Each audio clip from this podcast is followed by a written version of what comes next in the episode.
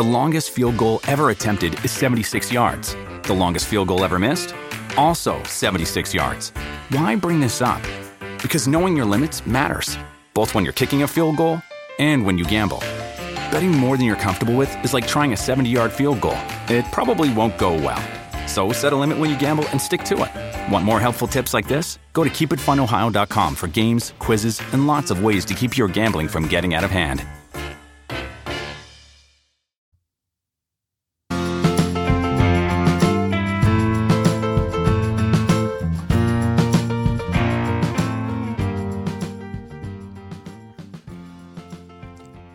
Welcome to Pharmacy to Dose, the Critical Care Podcast. And I'm your host, Nick Peters. Wherever you are and however you are listening, thank you. QXMD builds mobile solutions that drive evidence based care in clinical practice. So check out Read for easy access to research personalized for you.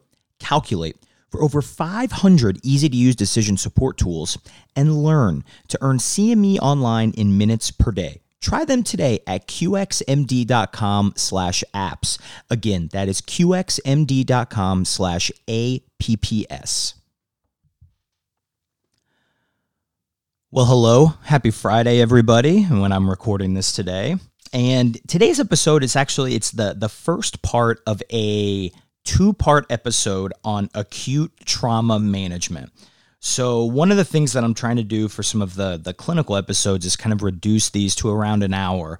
Um, and so one of the ways to do that when we have a, a topic as big as you know, for example, trauma, is to kind of break it up into separate parts. So part one will kind of focus on the acute management in the trauma bay.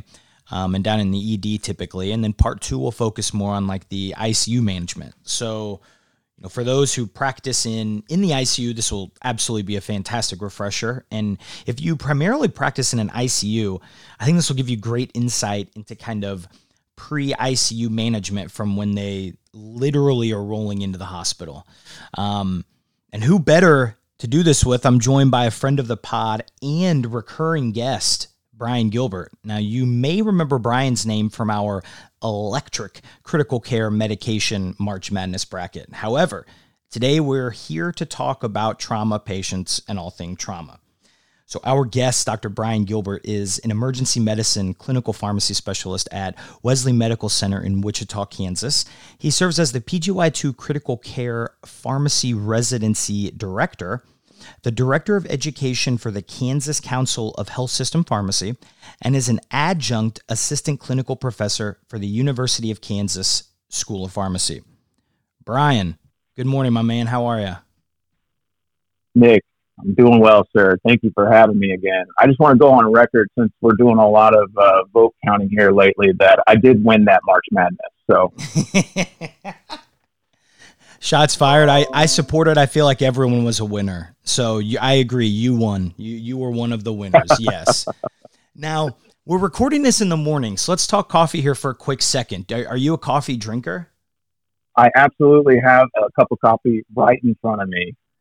So like, what's your go-to coffee order? Maybe not making it because most most of us are just gonna do drip or something like that. But like, if you're going somewhere, what's your go-to coffee order? You know, it depends on the location, right? So I've got a Starbucks order, I've got a Dunkin' order, and then I've got my favorite donut place order. So usually Okay, I'm a, that's incredible. Do you have a different order for each place you go? well, yeah, I mean, absolutely. You don't want to just order. I mean, everybody's got their strengths, and you try to play to them, you know. So, you know, uh, not everybody's going to do everything the same way. So, for sure, Starbucks, it's going to be a skinny vanilla latte. Dunkin's going to be uh, caramel macchiato, and then my Dunkin' or my my donut place is just going to be, you know, regular leaded. You know what I mean? No, no tricks about it. Now, now, hot or iced? You know, it depends on the weather. Uh-huh. Um, to be honest with you, uh, which I never really had to account for. I'm a Florida guy by heart, and uh, after moving to Kansas, I realized that hot coffee can be your friend, and that ice is uh, not always recommended in uh, 22 degree weather. So yeah, it really just depends on the season, to be honest. Okay, so you're like me, where you you're a reverse temperature drinker. So if it's hot outside, you're going to drink iced, and if it's cold outside, you're going to drink hot. Absolutely. absolutely. Yeah, you're right. I, I feel like each year it's taking me longer to break it. And now that I'm in, you know, I'm in Indiana, so it gets pretty cold when you're, you're right. When you're holding that, that iced coffee in 10 to 20 degree weather, it, uh, it is less appealing.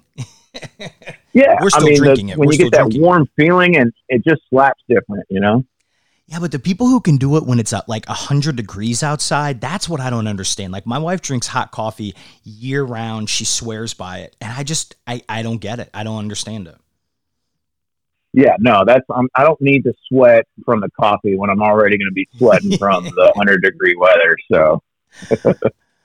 okay, now let's, let's start from the very beginning. So the trauma one alert comes through. Now, before we talk anything related to trauma, how are you alerted to this? Do you have like a, an old school pager? Do you have a Cisco phone? How do you get alerted?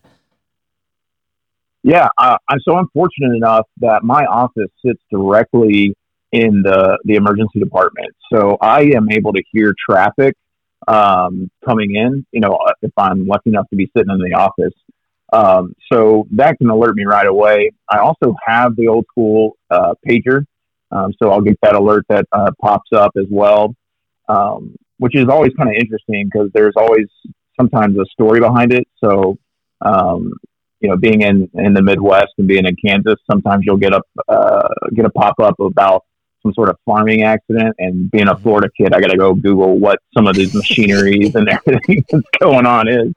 Uh, so I feel like I've got a good grasp on uh, farm life around here now in terms of the, the machines and mechanisms, but uh, every now and then something will pop up and uh, to, to still surprise me. Now, and for those who don't know, typically what what happens is you'll get an alert from like the traffic, which is like EMS or or, or you know some sort of um, outside hospital like Lifeline Transport, and they're letting you know the patient's coming. So what are you doing to prepare for this patient kind of during this pre-arrival time where you you have an idea of what's coming, but sometimes what what's paged out and what actually comes to you can be two very separate um, people. Yeah, absolutely. Um, and and you know, it depends on the timing of it. You know, if you get the alert that something's coming in within one minute, um, you have to really re-triage your entire um, scope of what you're doing um, within the ED. And then, you know, if you have a, a set amount of time um, that's a little bit longer, you could potentially uh, maybe get a few tasks done before. But um, if it's something that I feel like and I, I see the message or I hear the traffic, I think it's going to be fairly involved. I just go ahead and try to get to the trauma bay as early as I can to speak with our uh, trauma nurses and trauma personnel uh, mid levels just to see you know what's going on, what story they've gotten. Um, as a lot of times the the traffic from EMS, um, potentially there's there's things that they're aware of that we aren't, um, especially if it's a transfer from an outside facility uh, or you know somebody's being life lighted to you. You may get a little bit more information than just what's coming across through your pager and then coming across through traffic. So I try to get there as early if I think it's going to be very involved um, if it's not something that I think is going to be super involved, um, I do what's known as drive-bys, especially if I'm busy. Hey, let me know if you guys need anything. I'll take a peek about. I'll take a peek at this, and then I'll swing by a little bit later after I finish something that is really acutely uh, needing my attention as well. Take a look to see if they pass the eye test. Basically, like are they on their cell phone or are they? Are it's they the iPhone test, yeah. as I call it. Yeah, absolutely. So so it obviously depends on the amount of time and things you have. And I love that you highlighted, you know, the multidisciplinary involvement right up front because it is critical to success on the trauma team, multidisciplinary, because it's an all hands on deck scenario. So I love that you kind of highlighted that. Um, but as you're preparing, um, obviously, most of us listening are pharmacists. So do you have a specific like group of medications or like a bag or a box of medications that you grab every time or does it vary based on the patient and maybe the mechanism of the injury yeah it's going to definitely um, depend on the mechanism like you said what what comes across what's coming through do i have a blunt force injury do i have a penetrating injury um, do i have a report that they're already hypotensive and potentially have some sort of um, higher uh, support needs? Are they ventilated? Um, are, is there going to be uh, need for uh, potentially uh, CPR resuscitation? Is there going to be need for um, you know hemorrhagic shock resuscitation? The other thing is, is what time of day is it? Do I have help? Do you know if it it's a little bit different if you're there in the middle of the day and you can have support and other pharmacists to help you, or is it two two o'clock in the morning and you've now got to do all of this by yourself? So um, I am a little bit more of a preparer. I, I believe that preparation prevents panic, and and so um, if I'm by myself, I will gather more things than I need because I can always put it back later. But if I have more support around, um, I usually will uh, let things play out just a little bit uh, ahead of time. Now, hopefully, I've had enough time that I've been able to um, do what's called Sherlock Holmes methods of trauma scenarios that I do and try to teach my residents. So, anybody that has seen those movies uh, with Robert Downey Jr., a lot of times he likes to verbalize what's going to happen, and then they show a, a sequence where exactly what he has played out happens. And so, I try to do that with trauma scenarios so that I am not necessarily shocked by what has happened and can just react because I've already played out the scenario of what potentially may happen with that patient in my head. Um, that's something that really only happens with multiple repetitions, but also quizzing yourself and creating scenarios, um, you know, over time. And so it's one of those things that if you don't practice it, you're not going to be able to just walk into the trauma bay and be able to just. Um, some people sort of glide through the trauma bay. They're able to maneuver, um, and, and, I almost say like dance around, just because there is a, a slight uh, chaos to to the trauma bay that um, others are able to navigate, others are not, and a lot of that just has to deal with the preparation that you um, have had. Um, but yeah, in terms of just a preset list of medications, again, I'm going to probably um, listen out for those things uh, and then start grabbing more than I may potentially need and, and, go from there.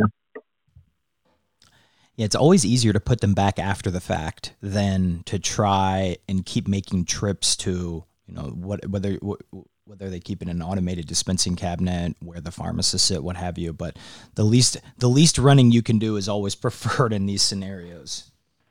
Yeah, and it just it feels you know thirty seconds in the trauma bay can feel like forever. You know, you're mm. you're getting barked at by uh, by a surgeon or somebody's screaming for some sort of medication, and so if you can get it to them within a, a quicker time frame because you're already prepared and you have it uh, pulled pulled out and have all of your uh, necessary tools to prepare that, it just makes it that much uh, easier, in my opinion. Yeah, that's what they want. That's exactly what you described. Is they ask for it, and you've worked with these people long enough that you already have it. You have it uh, geared up and ready to go. and, and, and it, it goes with what you're saying too, in terms of the rapport. Uh, if you have worked with some a surgeon before and you know their preferences on things, you can almost get to the point where um, sometimes there may be a little slight um, confirmation bias that you've worked with them so long, you just assume they're going to want something. And I've been I've been uh, caught on that a couple times where I thought they're going to go ahead and want this, and I've drawn it up, and um, you know you have to end up wasting it. So there's a little uh, uh, a moment of having to uh, tuck your tail between your legs because you're a little embarrassed. But yep. um, you know, for the most part, that's that's also a, a good uh, feeling when um, the surgeons or the the trauma personnel ask for something and you say, you know, we've already we've already gotten that taken care of. Don't worry about it. You focus on the patient. So, yeah, it's a good feeling when you do get those, which happen. You know, when you work in the trauma bay a lot, and then when you've worked with a set personnel, it does happen quite a bit where you get used to sort of their uh, preferences for the situations. So the level one trauma patient arrives, um, hopefully, you know, not getting bagged or, or receiving CPR or anything like that. This can certainly be a chaotic scene if you haven't been at one of these alerts before. So ultimately, with all these people, with how sick these patients can be, and I think you we're kind of building on what you were just talking about here. What would you say is ultimately the role of the pharmacist on the trauma team? Yeah, I, I mean it's a culmination of I've already prepared for uh, what I think is is going to happen with this patient based off of all of the information that I have.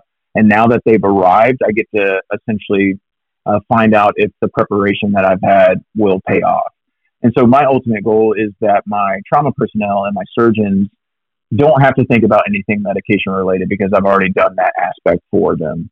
Uh, I've already pulled reversal agents if I think that we'll need them, hyperosmolar therapies, antibiotics, you know, anything you name it. Um, so I want the the surgeons and I want my uh, providers to be able to focus in on that exam. Uh, I want them to be able to diagnose and uh, look for any of those uh, acute surgical needs. Um, and so, you know, if, you, if they're able to focus in on that and not have to worry about the medication aspect of it, it's just one more thing to take off of their plate. And it maximizes uh, my role in the trauma bay as the medication expert.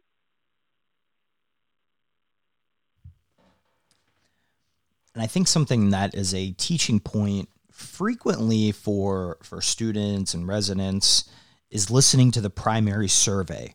And and you talked about how, you know, you want to be able to take care of things so that the physicians, surgeons, oh. residents and things can listen to that. Why is this so important for us to hear? Yeah, I think it's it's really important to hear because you're able to really tune in to the acuity and the um, pharmaceutical needs that may occur within you know the, immediately for this patient. And so if you're tuned into that you can gather that information and be able to begin to equate uh, uh again uh, where this patient may uh, end up.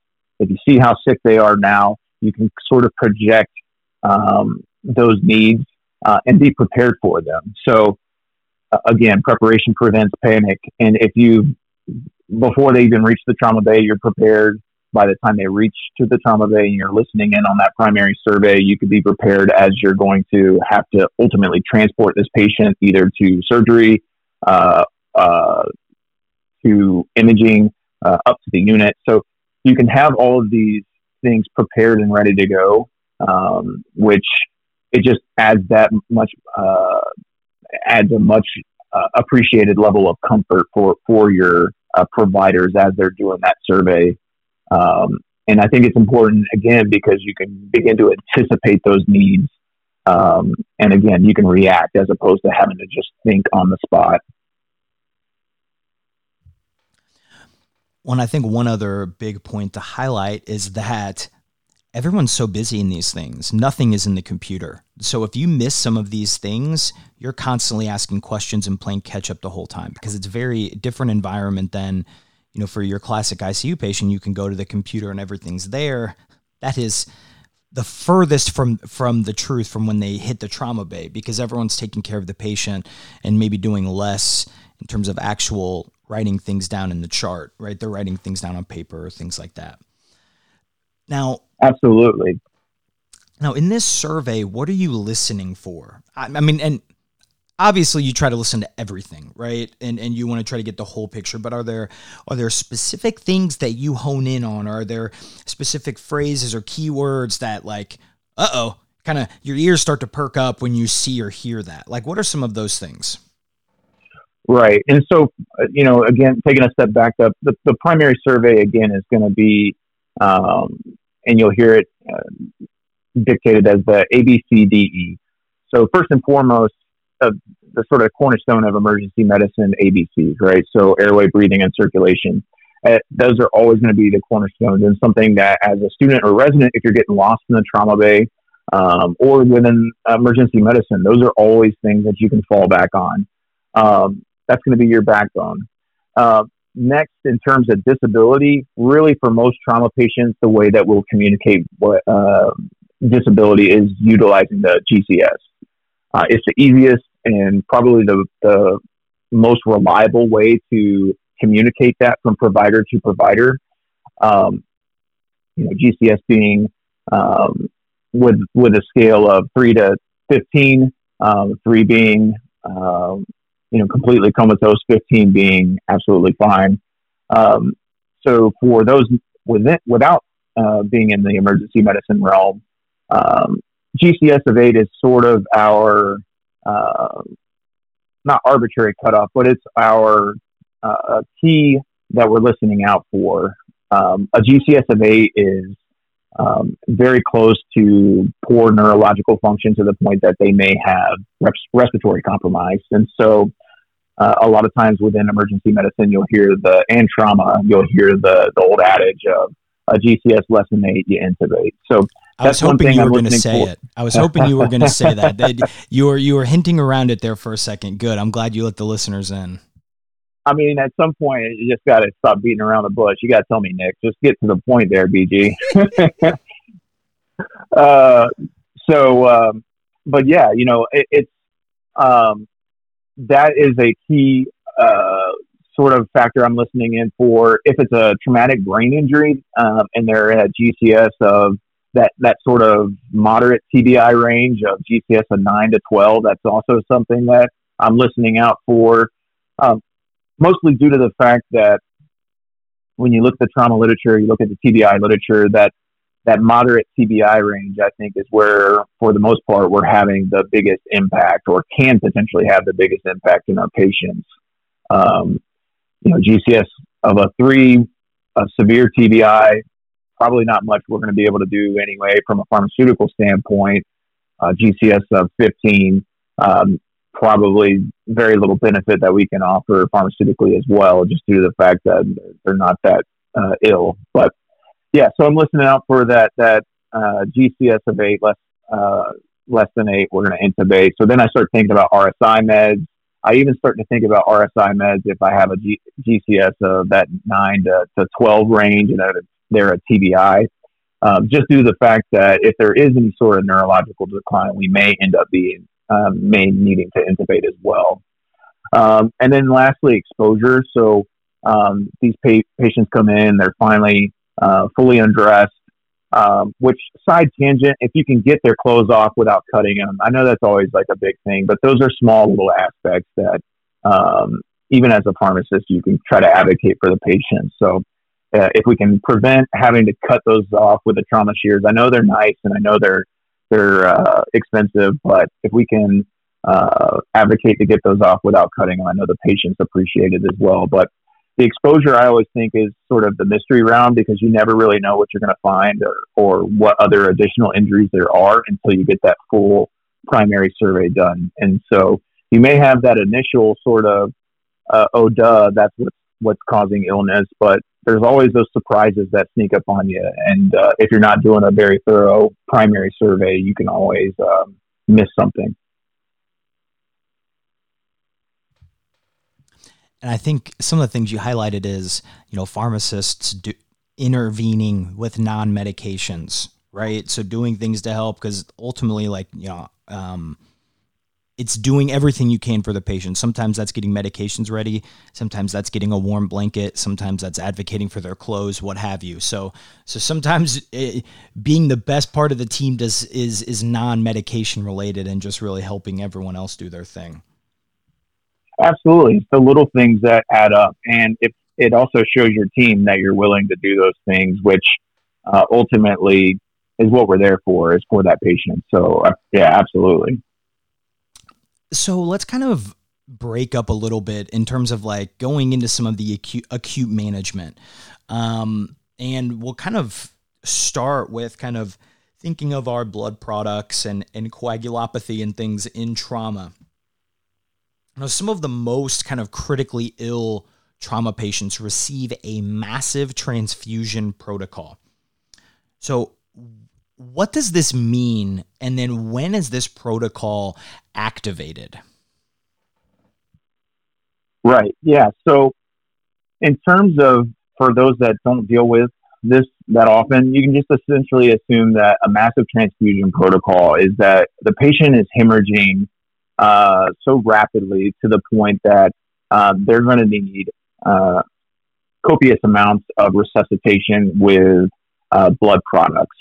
Um, whether or not they're losing whole blood or not is uh, something that uh, we'll talk about in a little bit. But um, you know, in terms of the overall appearance of these patients, they're coming in, um, they're likely hypotensive, or they have any sort of imaging that suggests that they may have ongoing active bleeding. But the way I was taught and the way I teach my residents is that you have that trauma patient roll through the door, they're hypotensive um, with potential mechanisms for hemorrhage, that that patient is bleeding until proven otherwise. And so one of the worst things that you can do is get get behind early in that resuscitation. So you want to be aggressive and you want to be able to um, resuscitate to their needs um, because uh, in this day and age, I think everybody is aware that resuscitating a, a, a massively bleeding uh, trauma patient with crystalloid is just highly inappropriate. You can lead to more coagulopathies um, and actually worsen the issue. Um, so these patients need blood, and you need to get it to them early.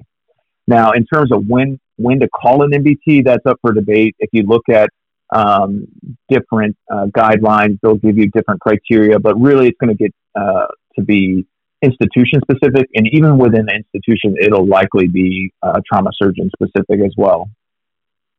Um, and so, ideally, what will happen is these MBTs are called, and you'll begin the resuscitation with uh, packed blood cells, uh, fresh frozen plasma, uh, and platelets, and you'll be administering that in a one to one to one fashion. So one unit of PRBCs, one unit of FFP, and then one pl- platelet pack. Uh, and then you may potentially be giving uh, cryoprecip- cryoprecipitate, which is essentially just pooled fibrinogen. So um, you'll begin the resuscitation with that, and then some institutions will begin to utilize uh, your conventional coagulation parameters, so PT, INR, APTT, uh, hemoglobin, platelets, uh, fibrinogen content. Uh, there's been sort of a surge towards uh, patients also, or patients, but institutions also utilizing uh, viscoelastic testing with things such as TEG and ROTEM as well to sort of guide resuscitation. Now that's kind of a perfect lead in here um, because viscoelastography, including TEG or ROTEM, are being utilized more and more to help paint a better picture of someone's coagulopathy because um, I think all of us know inherently using our standard lab values that have um, inherent problems with them um, can lead to um, potentially not being able to recognize someone's specific either um, you know coagulopathy or kind of um, prothrombotic state. So, how does viscoelastography work, and how does it help us specifically in our trauma patients?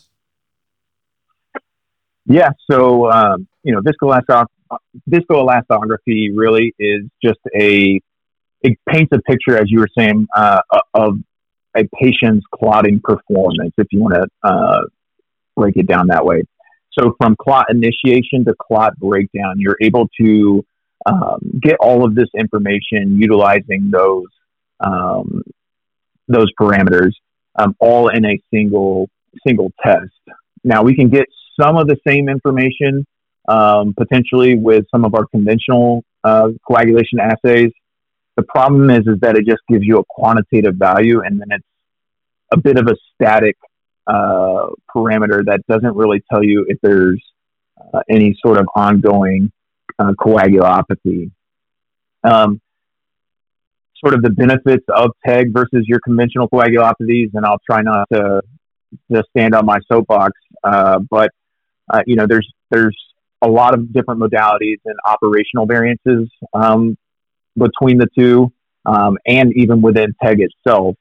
Um, but it can help with overall uh, more guided resuscitation, more patient specific resuscitation. They can prevent erroneous blood product administration, uh, factor product administration in terms of uh, the medications and pharmaceuticals that we can utilize, uh, reversal agents potentially as well. So traditionally, like you were saying, we're utilizing it more as a clinical tool, but TEG and ROTEM themselves were utilized more um, as research tools. But um, you're starting to see that transition now. Um, you know, TEG's been around since the 40s, um, but we're just now starting to realize that it does have clinical utility. Now, I should probably caveat that this is all up for debate. You may have, uh, I'm a bit of a TEG enthusiast, um, and there may be some folks out there that would disagree with this. So that's my caveat on this. I don't actually have, he never actually said it, but I don't have, actually have any uh, relevant financial uh, disclosures with this. Um, I'm just a, a, a, guy that likes coagulopathy and uh, and TEG, but um, you know, TEG itself is now listed within uh, the Eastern guidelines. Uh, you've already discussed it on your previous pod in terms of uh, the liver guidelines, um, so it's in there. Uh, we're starting to utilize it more.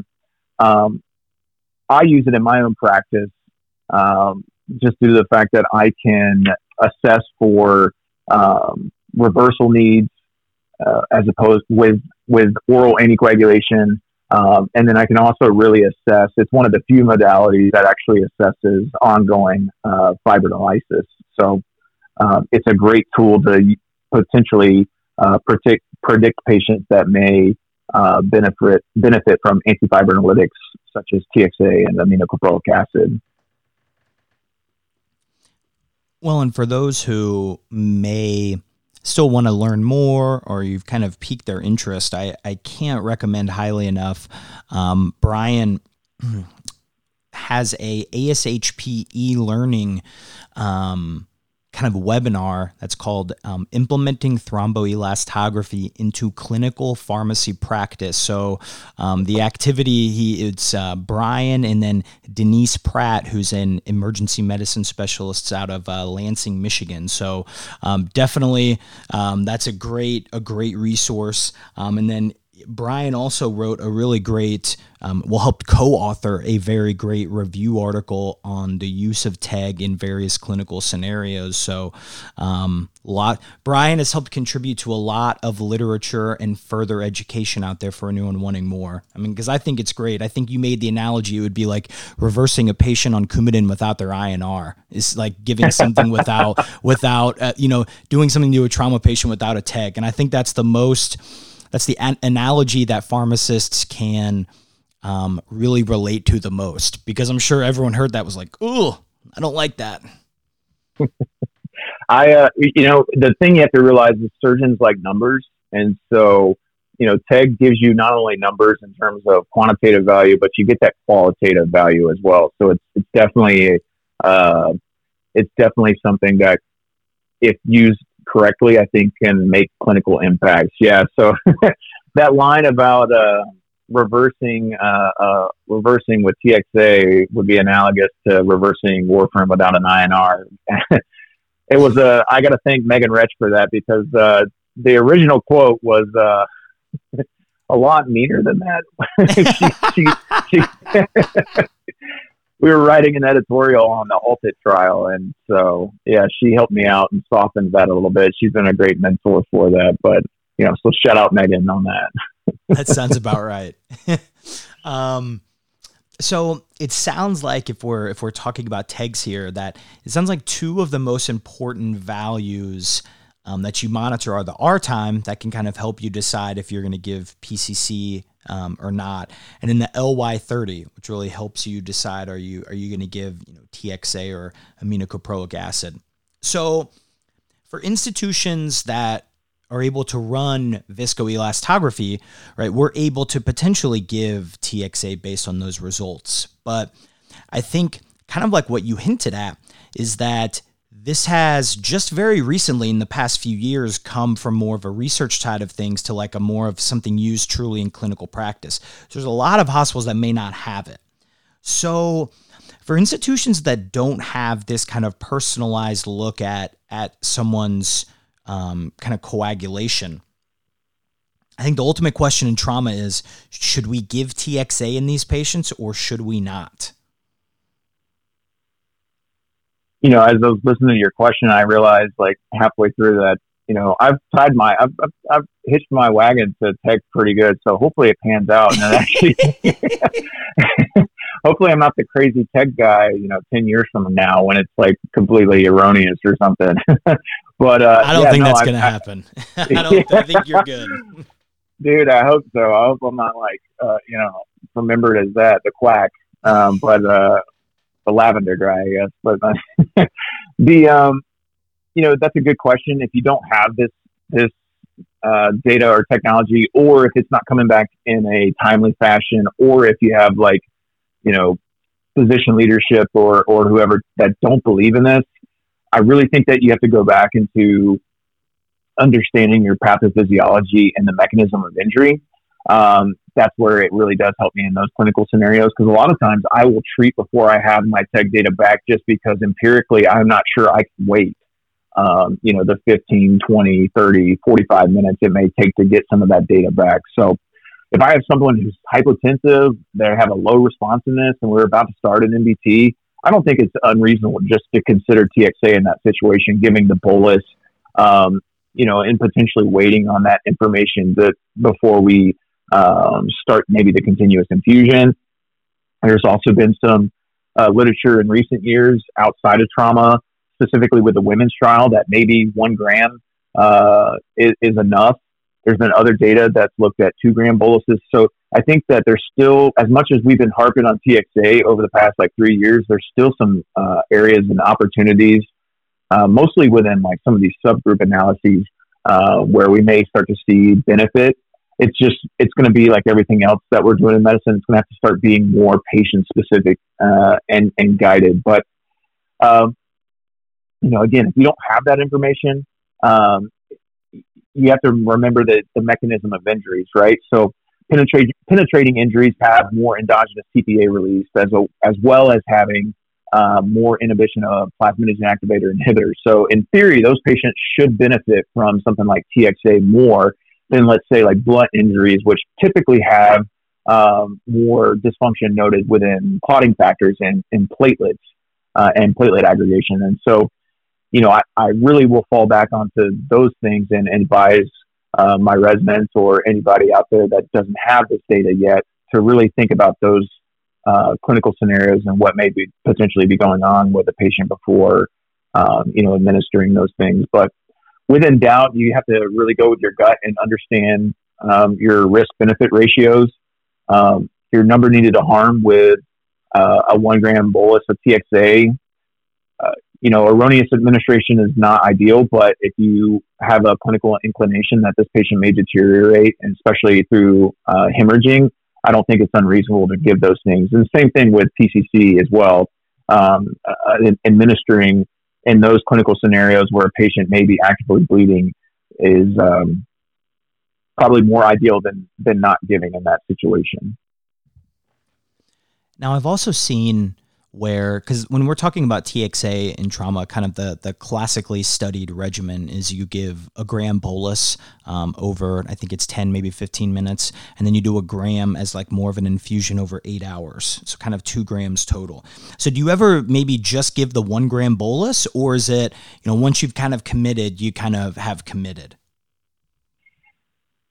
So I think that will be again. That's probably something that you need to ha- make sure that like institution wise, um, since a lot of these trauma centers are graded by um, your uh, different governing bodies, that if you've committed to that, if you've gone into an MBT, that you have to go ahead and continue that. Most most of the fact of like, or due to the fact that you're um, going to be breaking your own hospital's by protocol or violation, and so you don't want to do that and get your hospital in trouble with that. But in terms of uh, giving a bolus and then the different dosing regimens.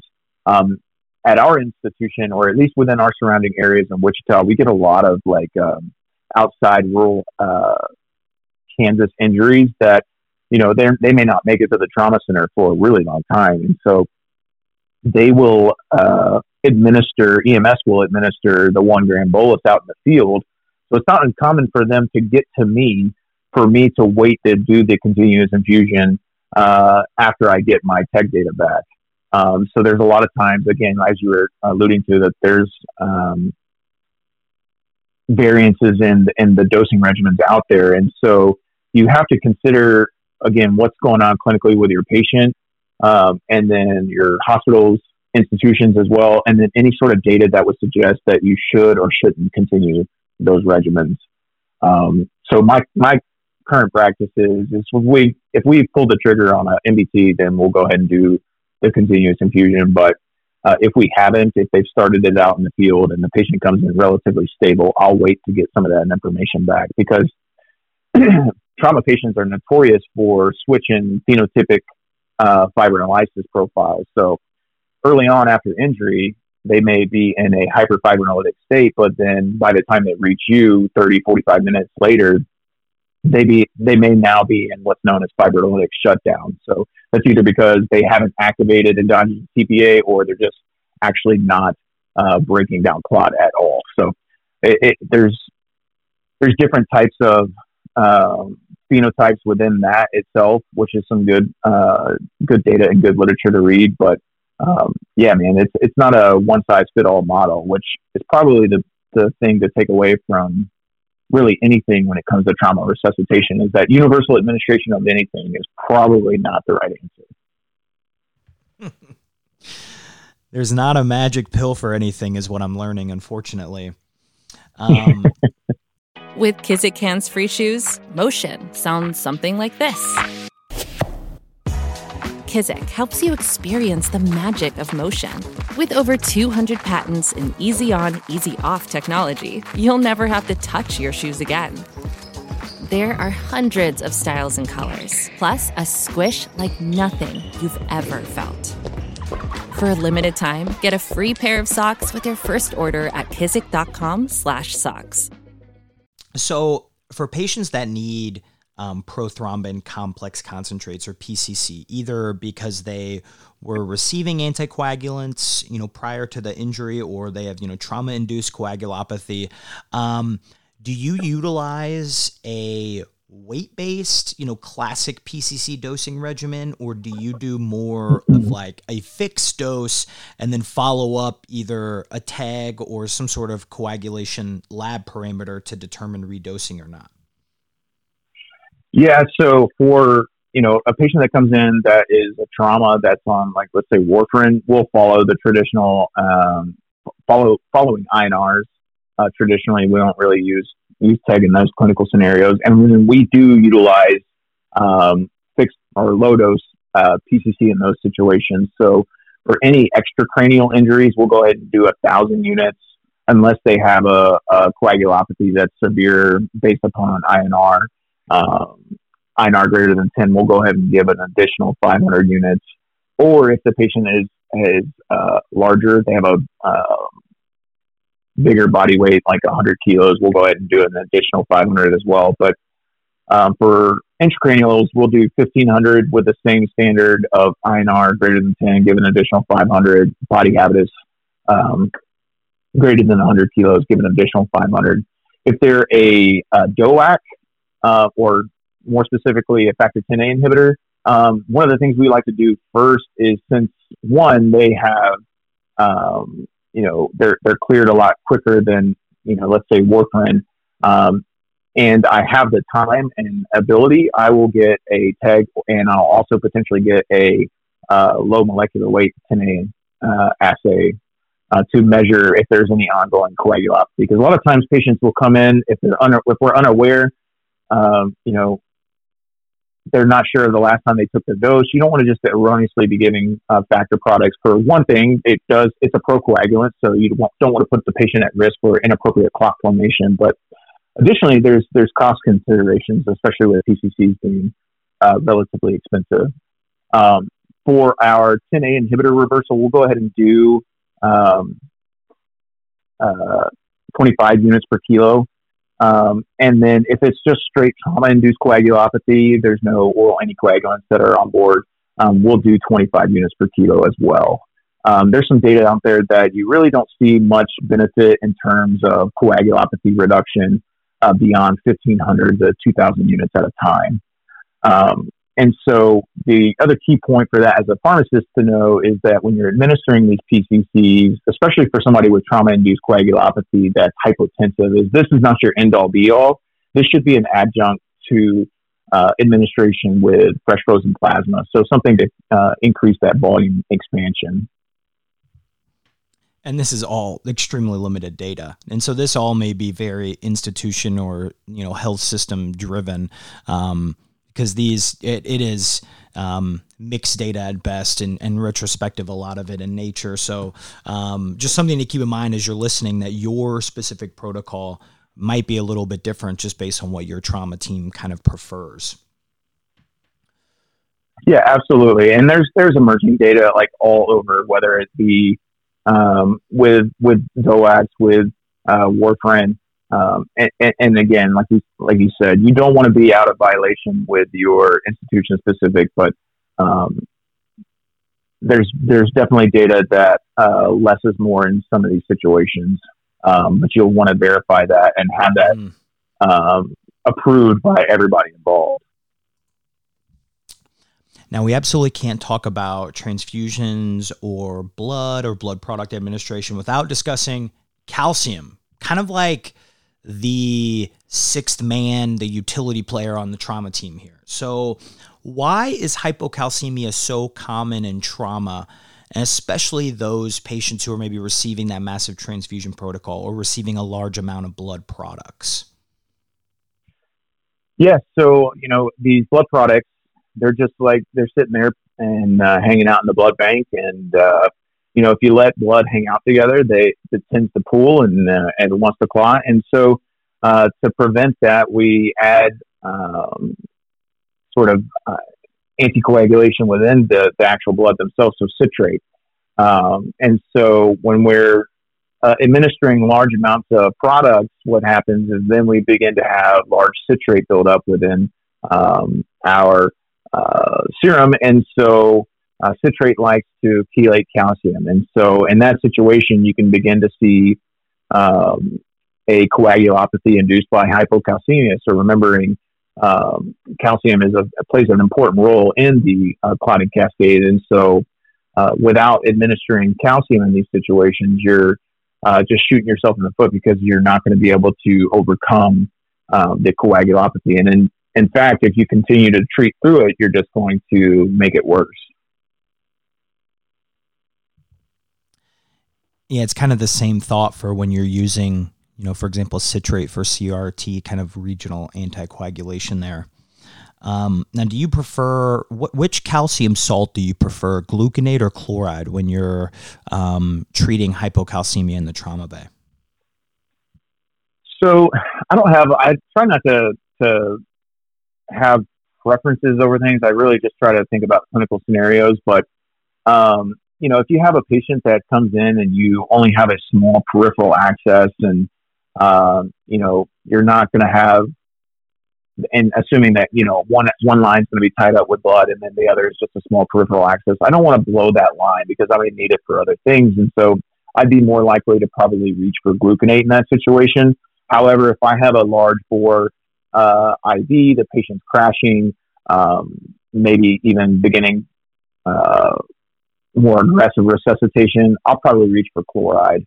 Now, obviously, with the gluconate, you're probably you're going to go ahead and need to give uh, more of that in that situation. But uh, if I'm reaching for gluconate, I usually have more time anyway. So I'll, I'll, I'll think about that. But yeah, I don't want to be the guy that blows the line that the nurse just spent you know five minutes trying to get because they're uh, have poor veins.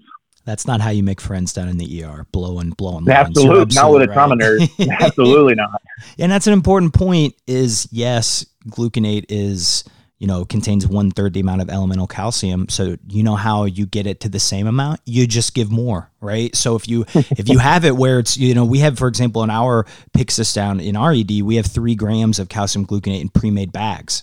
Hmm that's convenient. It equals one gram of calcium chloride. So just knowing those things can can make sure that you're giving the same amount of calcium, but just you know preserving um, lines and making administration of other things easier. Now, this is a question that I have to ask. I feel like I, I'll always run this question past people. Do we have an evidence based calcium administration protocol. Um, and what I mean is, so generally in my mind, I will use, I'll try to get one gram of calcium chloride or, or three grams of gluconate for about every four units of packed red blood cells, like one to four. But I feel like that's very arbitrary and anecdotal um, in terms of um, you know a practiced a practice regimen. So, it, is there any evidence based regimen here? No, we make it all up. to be honest, uh, I mean, if someone says they have like, I'm sure that there is uh, someone with like tabletop research that could tell you why you should give it after X, Y, Z amount. But mm-hmm. no, this is going to be institution specific as well. It's all arbitrary. Um, I'm actually like another. Again, I'm I'm not somebody that will uh, tie myself to when to give it. Now we do have it in our protocol. This is the one time I like will fudge like in terms of uh, the violation rule. Yeah, I may give it early, uh, earlier in certain situations, but I believe our institution we are one to four as well. But if I have a patient that's hypotensive um, or bradycardic in a, in a situation and we're still giving blood, remembering that calcium can act as a, as a good uh, peripheral vasoconstrictor and then can help with uh, potentially uh, increases in nitrogen without knowing the, the trauma patient's medical history. Um, you know, I'm always a fan of giving calcium early in those situations to see if you can prove hemodynamics. And so that's probably the only time I usually will steer away uh, from uh, our, our protocol and give early in those situations. So, um, but yeah, it's it's not one that we have like solidified or or um, have great evidence for. Jimmy Pruitt has like a lot of uh, strong stance on this that he gets to Twitter a lot of times about as well, um, which I appreciate. But uh, he may have a different argument, and I think he was at a one to three. Um, but yeah, I'm with you, man. One to four or earlier doesn't matter. I mean, it's one of those like I tell everyone, you got to pick your battles. If someone wants to give it one to three or even one to five, like all right. I mean, okay, it, we don't really know, so we'll just monitor and we can adjust from there. So yeah, I don't.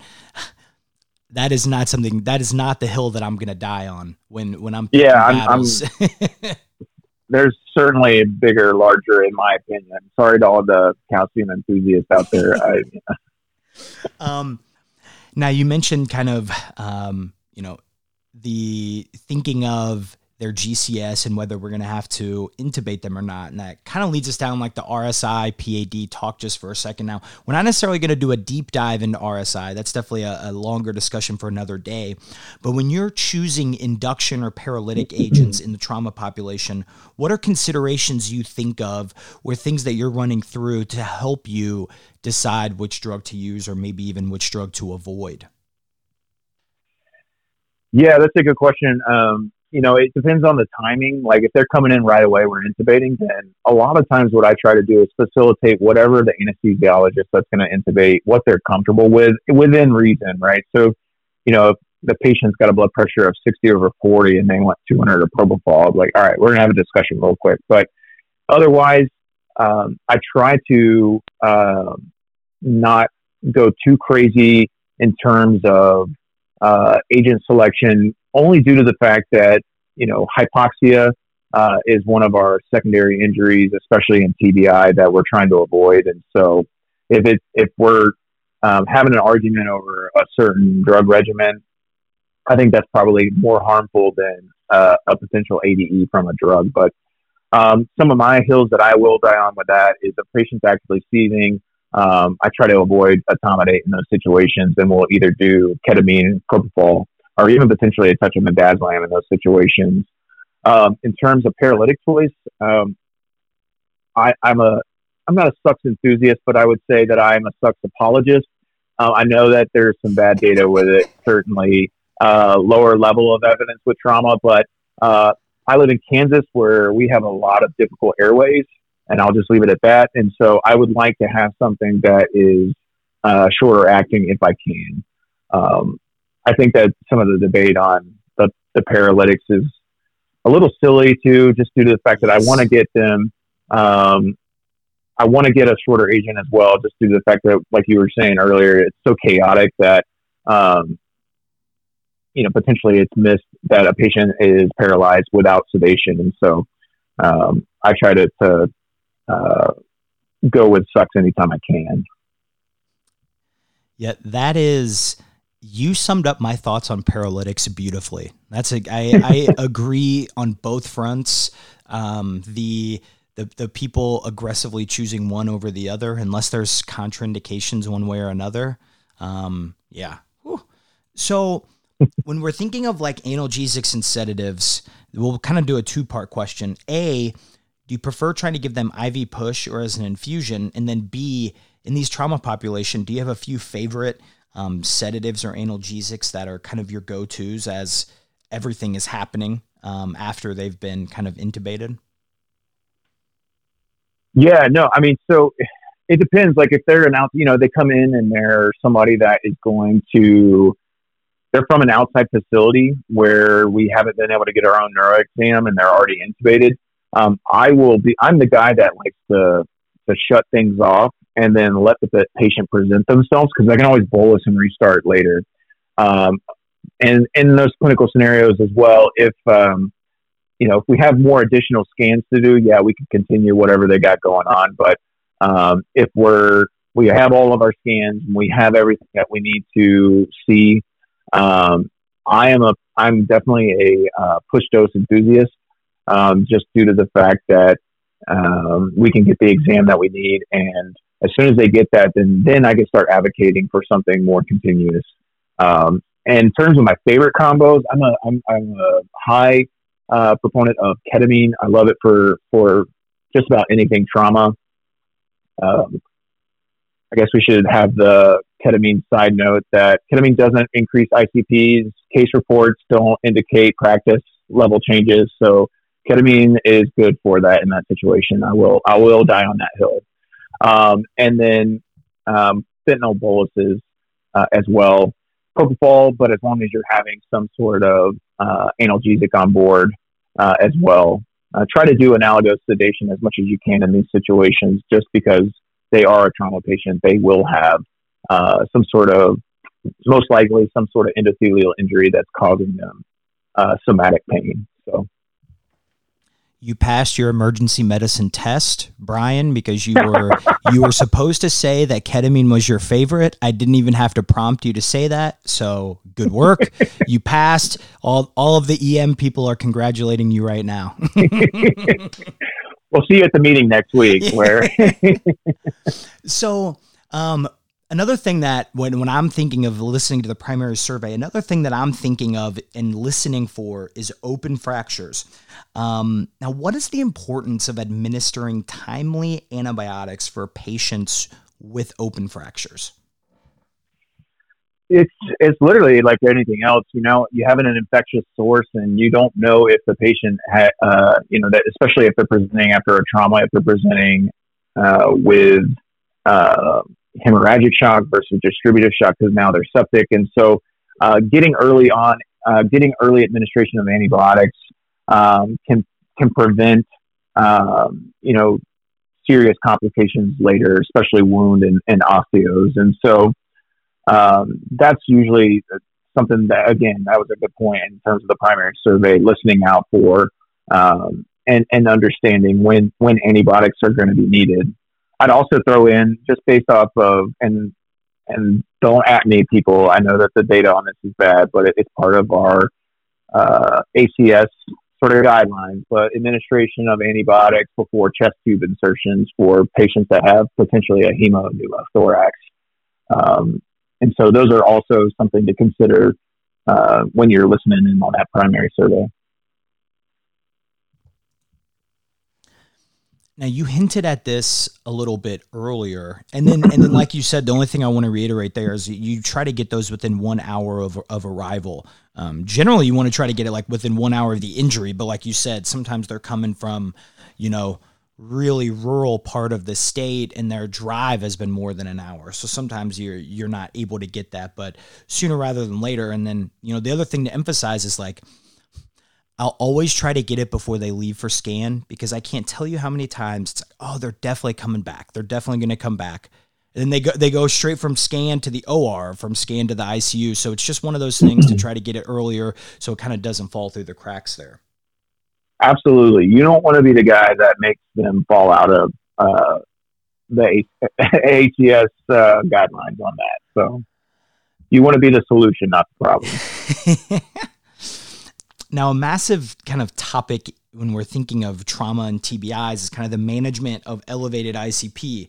Um, for anyone who hasn't listened, we kind of went through some of the guidelines with Aaron Cook out of from the University of Kentucky. So I definitely encourage everyone to go back and listen. But specifically in the trauma bay, uh, Brian, what are some kind of considerations that we as pharmacists should keep in mind as we're trying to figure out maybe which uh, hyperosmolar therapy we should give or how much, etc. Uh, I certainly don't think I can add anything that Aaron Cook probably hasn't already, but I'm sure uh, I'll definitely give you my thoughts uh, uh, for sure. But you know, so when a patient comes in, if we have potential elevated ICPs in, in those situations, obviously vitals are going to be very important. Um, knowing that uh, you know we can cause and induce some hypotension potentially with some intravascular volume depletion with mannitol. Um, administration and access, um, making sure that we're uh, placing those filter needles if we're going to do mannitol. If they've had any previous doses, especially if they're coming from an outside facility, like uh, obviously it goes into the, the nerdy aspect of hyperosmolar therapy with reflection coefficients. Um, so that's something I start to consider. And then any past medical history. So uh, if we're dealing with patients with heart failure, renal failure.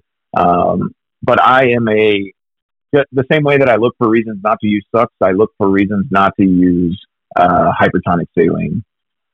But even then, I, I, will think about uh, equal molar dosing with uh, bicarb in, in, those situations.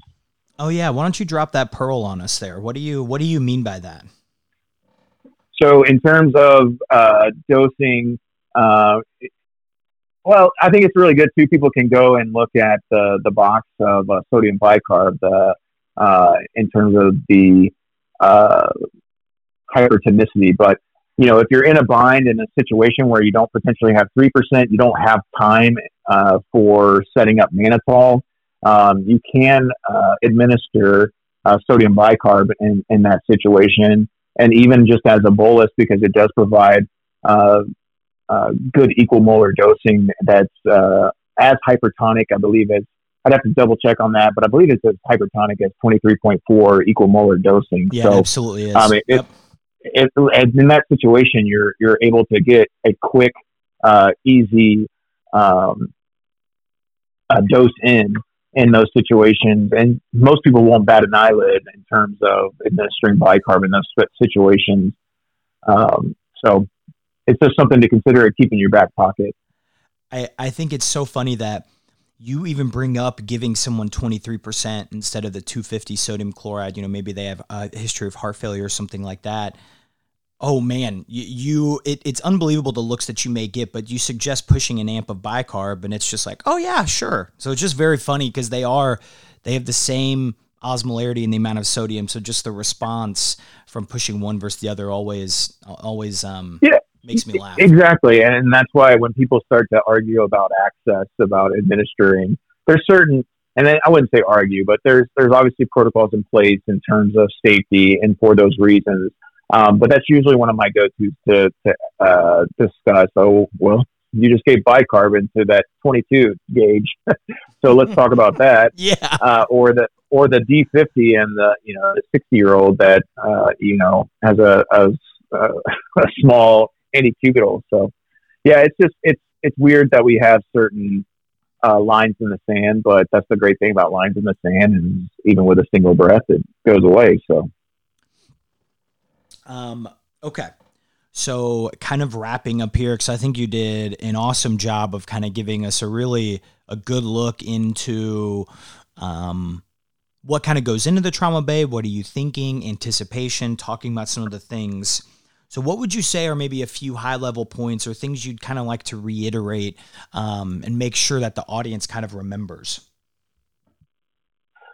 I think that it, practicing and and ha- placing yourself in situations and, and coming up with scenarios ahead of time can uh, really lead to um, a more level headed or even a uh, calmer demeanor in the in the trauma bay. Uh, we've said it multiple times, but it's very true that when a patient is actively coming in and they're uh, hemorrhaging or they're actively dying, it's if you've already had uh, and practiced these scenarios in your head, um, you really can prevent a lot of panic by having that preparation.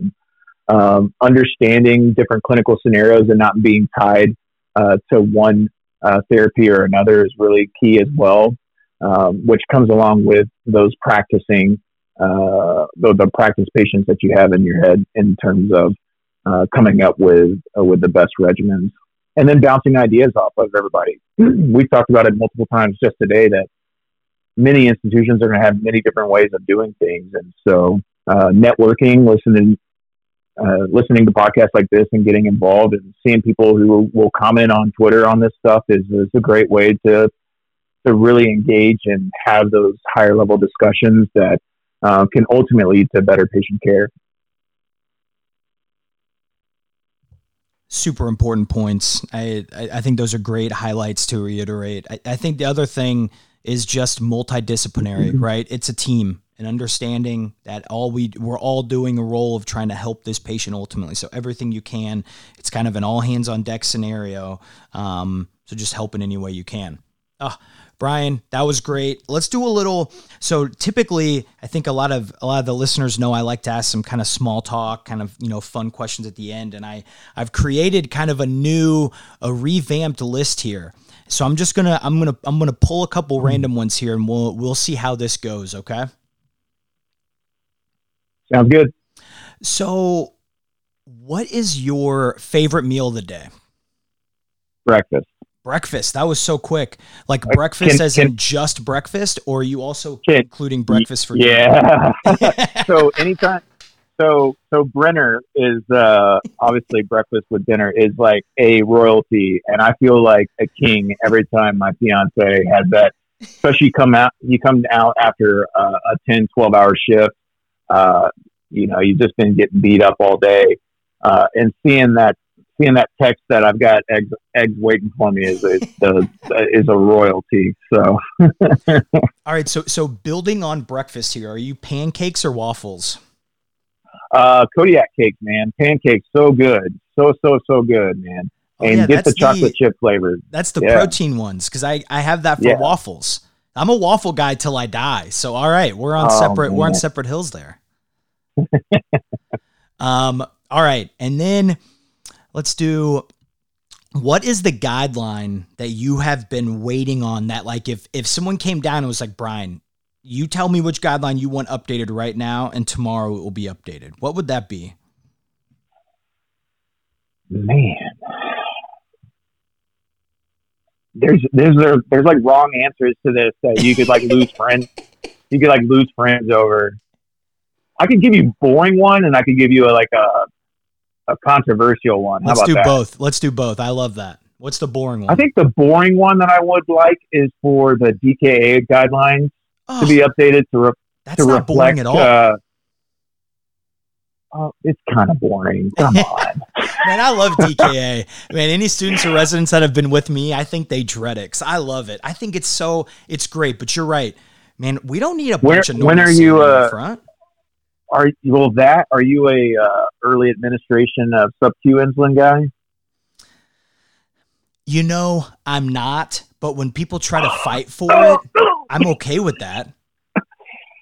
See, that's what I, I. If you look at the European guidelines, they're they're all about early sub Q. So that's what we've reflect. We started doing in our practice, and so shout out to Joel for being my partner in crime with that and getting that going. But I would love for those guidelines to be updated um, as as my boring answer. And then in terms of my controversial answer, I would love for the stroke guidelines to update and get rid of, uh, you know, obviously be a little less. Uh, pro IV thrombolytics in the sense that, hey, this data is controversial. Can he at least admit that, as opposed to just like this is the greatest thing since sliced bread? So.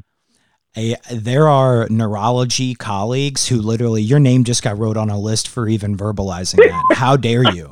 It is IVTPA for everybody. If they're here at four hours and 28 minutes, dang it, we're spiking that TPA, Brian. You no, know, I agree. I, I, agree. There are people that I believe are slam dunk candidates. You know exactly when they were, like they're young, all those types of things. But you know, when I've I've TPA'd a triple digit person before in their hundreds, things like that, or it, It is not for everybody. I agree with that. That's another discussion for another time, though. You're you're 100 percent right. Uh, I love. I'm hey, I just I, caveat. I'm very active in Neurocritical Care Society. I love neuro. I'm not. I'm yeah, not. We love neuro. This is a pro. This is a pro neuro podcast. If you go back, yeah, look, I'm not an anti. I'm just a very. Uh, we need to be stewards of it. Yeah. Uh, Brian, I, I really appreciate your time. And if you're if you're looking for Brian, um, you want to reach out to him on on Twitter or something like that. His username is at Gilbert PharmD.